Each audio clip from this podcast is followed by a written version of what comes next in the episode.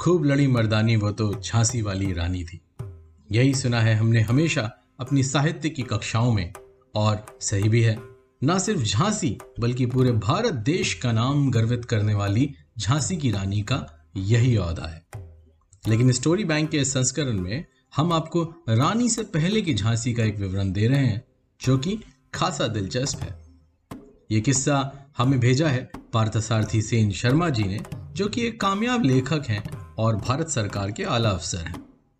इस वाकयात के बारे में हमें पता चलता है किताब फोर्ट्स ऑफ बुंदेलखंड में, जिसके लेखक हैं विजय शर्मा जी और रीता शर्मा जी। ये दोनों ही IAS अधिकारी हैं और दोनों एक दूसरे को मिले झांसी शहर में अपनी अपनी पोस्टिंग के दौरान। क्या कहें, शहर ही ऐसा है।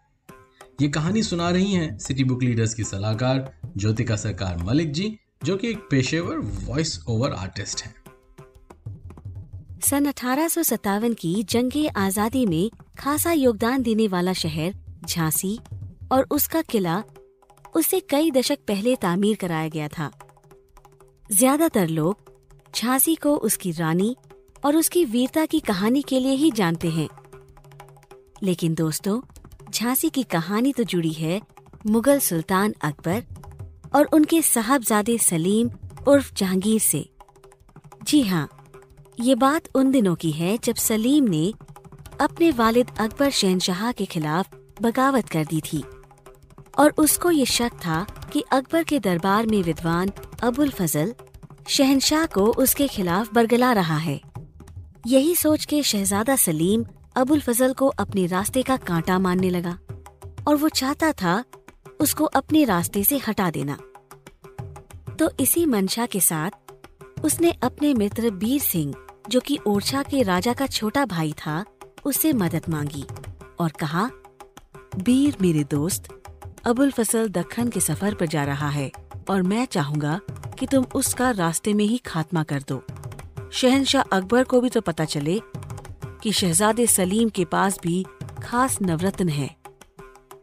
तो बस फिर क्या था, बीर सिंह ने अपनी दोस्ती निभाई और अबुल फजल का कत्ल कर दिया।